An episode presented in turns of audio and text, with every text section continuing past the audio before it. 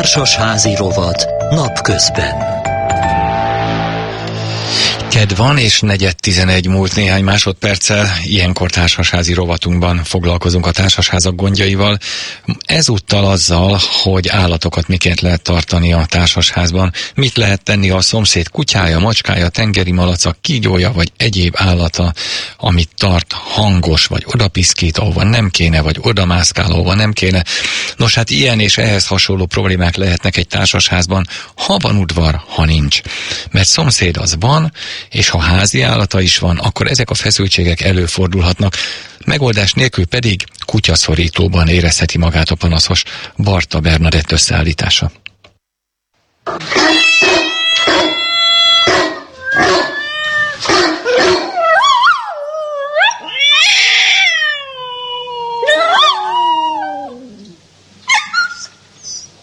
Társasházak lakásaiban bizony, ahányféle ember, annyiféle család, szokás és viszonyulás a házi állatokhoz.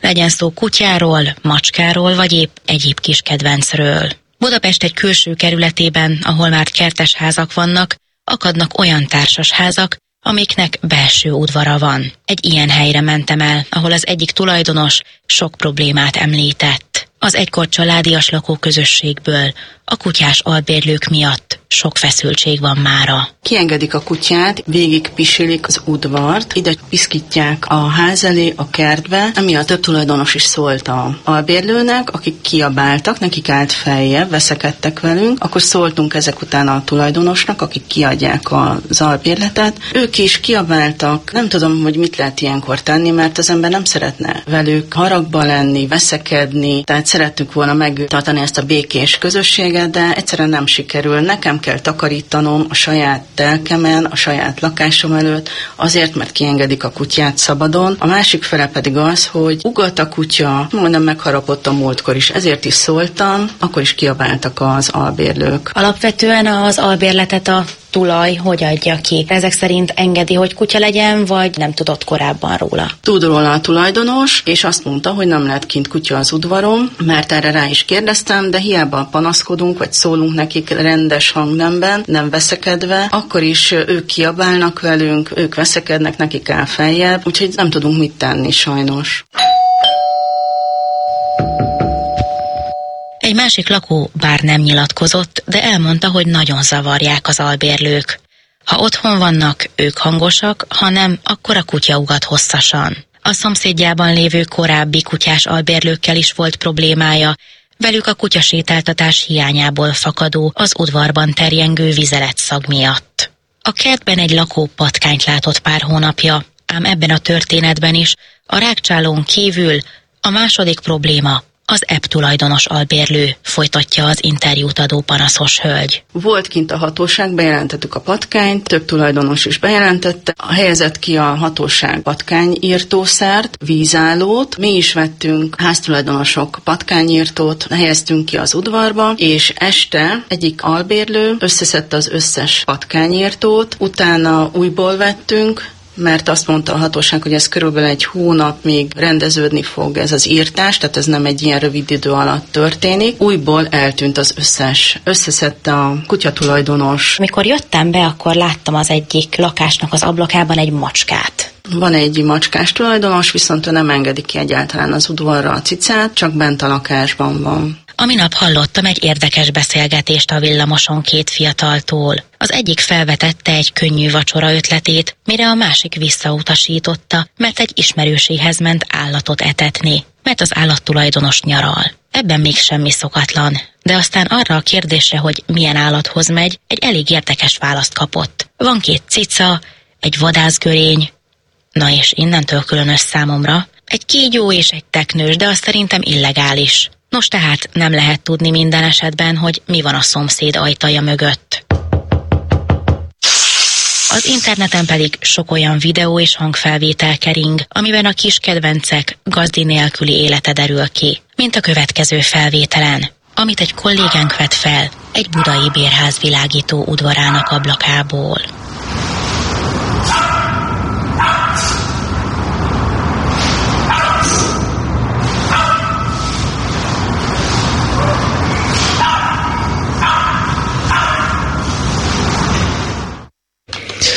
És így tovább. És akkor ezen a ponton megszólítom Bék Ágnest, a Társasházak és Társasházkezelők Országos Egyesületének alapító elnökét.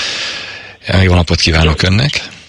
Jó napot kívánok, üdvözlöm a hallgatókat! Na hát szabad-e vagy sem kutyát, mondjuk legyünk, maradjunk a kutyánál egyelőre talán, az elég zavaró tud lenni, hogyha ugat, és nem olyan kis testű, mint mondjuk egy macska, tehát szabad egy kutyát tartani társasházban, kimondja meg, hogy szükséges engedély, aztán rátérünk más állatokra is majd.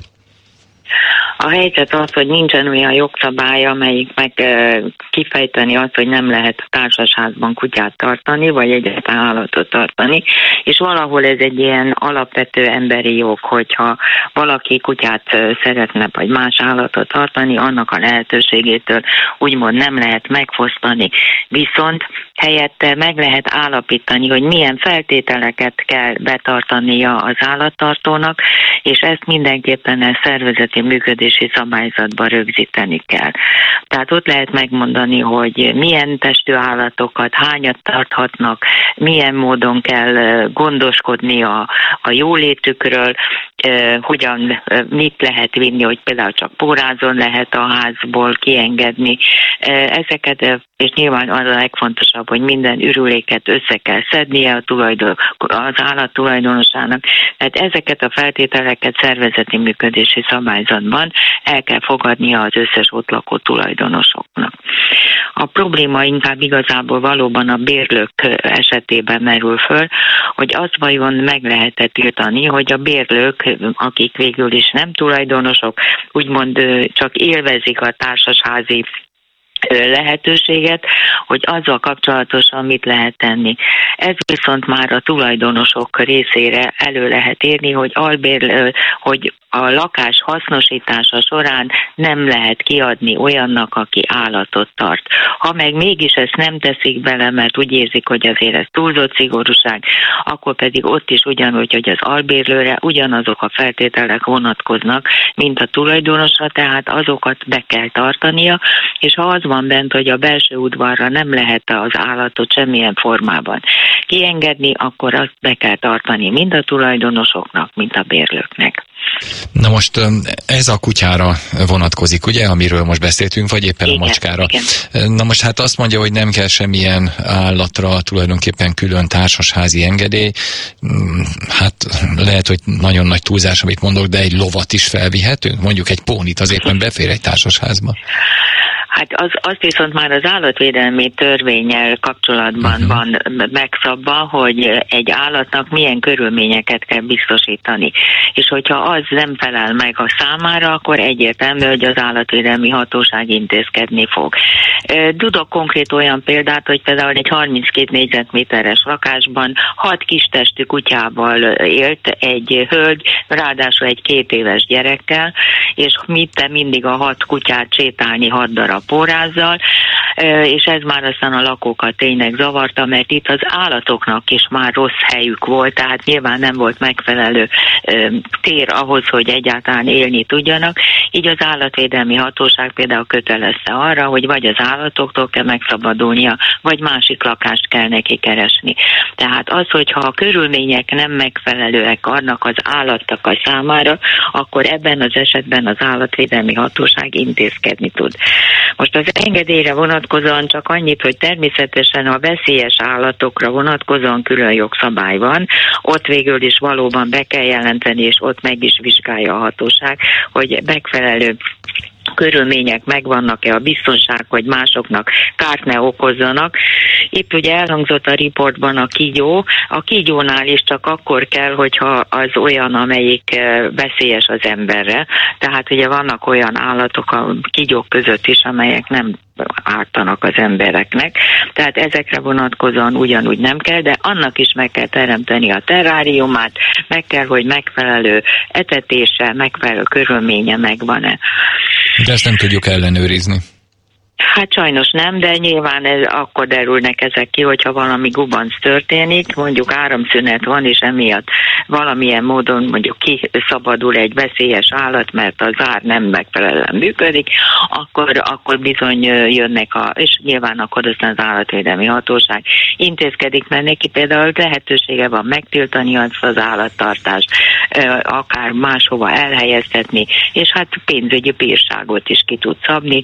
A tulajdonossal szemben, hogyha rá az ő magatartására visszavezethető a probléma. Jó, hát most ez messzire vezet, de, de azt írja az egyik hallgatónk, hogy megtilthatnák már a lakásban az állattartás. Angliában állatkínzásnak minősül, hogyha 40-50 kilós kutyákat lakásban tartanak. Igen, hát volt is egy ilyen a kesztelésből tartott állatokról szóló jogszabályban benne volt, hogy melyik állathoz mekkora légkilométerű helyiséget kell biztosítani, ahhoz, hogy az élet körülményeit megfelelőnek tekintsék. Ez végül is nyilván egy 32 négyzetméteres lakásban megállapítható kívülről is, hogy ezt nem tudja biztosítani, de ott, ahol végül is nagyobb méretűek a lakások, ott elképzelhető, hogy meg tudják valósítani az úgymond előírt írt négyzetméternyi dolgot. Igazából a, az állattartásnál a tulajdonosok, tehát a gazdiknak kellene sokkal jobban felkészülni arra, hogy mit vállalnak, milyen állatot és milyen testőt fogadnak be a lakásba, és hát a legtöbbet a szomszédokkal kapcsolatban pedig nyilván az ugatás az, amelyik rengeteg panaszt okoz. Ö, ez viszont szintén olyan, amit nagyon nehéz megoldani. Ugyanis a kutya általában otthonabban a gazda nem ugat. Akkor ugat, amikor nincs otthon, és hogyha valaki elmegy az ajtó előtt, akkor ő neki ösztönszerűen védi a területét, és ugat. Ez nem csak társasházban van, így kertes házakban is, ha valaki a kerítés mellett elmegy, bizony a legtöbb kutya azonnal ugatni kezd, mert úgy van vele, hogy az az ő feladat, hogy védje a területet. Ez társasházban nyilván sokkal hangosabb, hiszen általában nagyobb a kisebb a légtér, amiben az ugatás hallatszik, és az fel is erősíti ezt. Arra már volt példa, legalábbis én úgy tudom, hogy volt ilyen, hogy a kutya ugatása miatt bejelentést tettek, és az állatvédelmi hatóság például kötelezte a gazdit arra, hogy elvigye ilyen kutyaiskolába, ahol megtanítják, hogy, hogy mikor és hogyan le kell viselkedni, tehát a magatartását az állatnak is lehet valamilyen szépen oktatni vagy nevelni, és akkor ennek alapján megszűnik a tulajdonos szomszédokkal a probléma. Hát ez nagyon a jó belső... társasházi iskola, nincsen véletlenül embereknek? nagyon jó lenne, majd kell kezdeményezni. A belső udvarral meg valóban nagyon sok probléma van, mert gyakorlatilag az nem arra a célra szolgál, és ez ténylegesen zavarja a tulajdonosokat. Ilyenkor, amikor albérlő van, akkor fel kell szólítani a tulajdonost, hogy kötelezze őket, és ha nem tartja be azt, hogy nem vihetik ki a kutyát a belső udvarra, akkor ebben az esetben mondja meg, hogy fel fogja mondani az albérletet, mert végül is az ő megítélése is lényegesen romlik akkor, hogyha a tulajdonos társak elégedetlenek a kiadott családdal, vagy az ott lakó bérlőkkel, és hát sajnos a mai világban eléggé félváról veszik a bérlők ezt, úgy vannak vele, hogy ők kifizetik a bérleti díjat, ezt, ezt követően már nem érdekli őket, hogy a társasház többi tulajdonosának tetszik, nem tetszik, vagy mi történik. Na most a belső udvar nem kutyafutató, ugye ezt olvassuk időnként feliratokon. Törvényileg is így van, vagy ez egy kérés? Hát sajnos csak kérés. Ilyen, ilyen gyakorlatilag ilyen rendelkezés nincs egyetlen egy jogszabályban sem. Nem is lehetett, mert szerintem ez, ez igazából melyik jogszabályba tegyük bele, vagy van lenne ott a helye.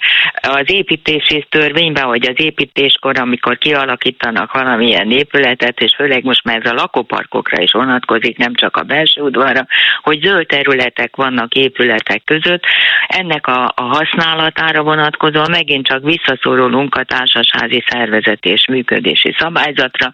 Ott lehet meghatározni, hogy mit lehet és milyen módon lehet használni az úgymond zöld területet, ami a társasházhoz tartozik. E, és a legnagyobb probléma valóban viszont az, hogy hiába van aztán ilyen bejelentés, hogy nem tartja be, nagyon szankcionálási lehetőség nincsen. Egy gyors kérdés így a végére. Kutyust lehet-e liftben vinni, kérdezi az egyik hallgatónk. Igen, lehet, mert végül is a kutyával, csak hogyha végül is ott valamilyen ürülék keletkezik, az viszont a gazin a kutya kötelessége, hogy azt rendbe tegye. Ez nem a takarító. Szájkosárba, igen, meg porázon. Tehát ezt ki lehet kötni ugyanúgy az SMS-ben, hogy hogy lehet elvinni közös területen egy kutyát. És a tap feltakarítás pedig mindig a gazda dolga, nem a társasházi takarítónak a feladata. Hát ugye mondhatnánk, hogy természetesen, de ez már megint az oktatás témaköre, azt hiszem. Igen, Nagyon igen. szépen köszönöm. Kedves hallgatóink, az elmúlt percekben Bék Ágnessel beszéltünk a társasházakról, még pedig arról, hogy miként lehet állatokat tartani a társasházban.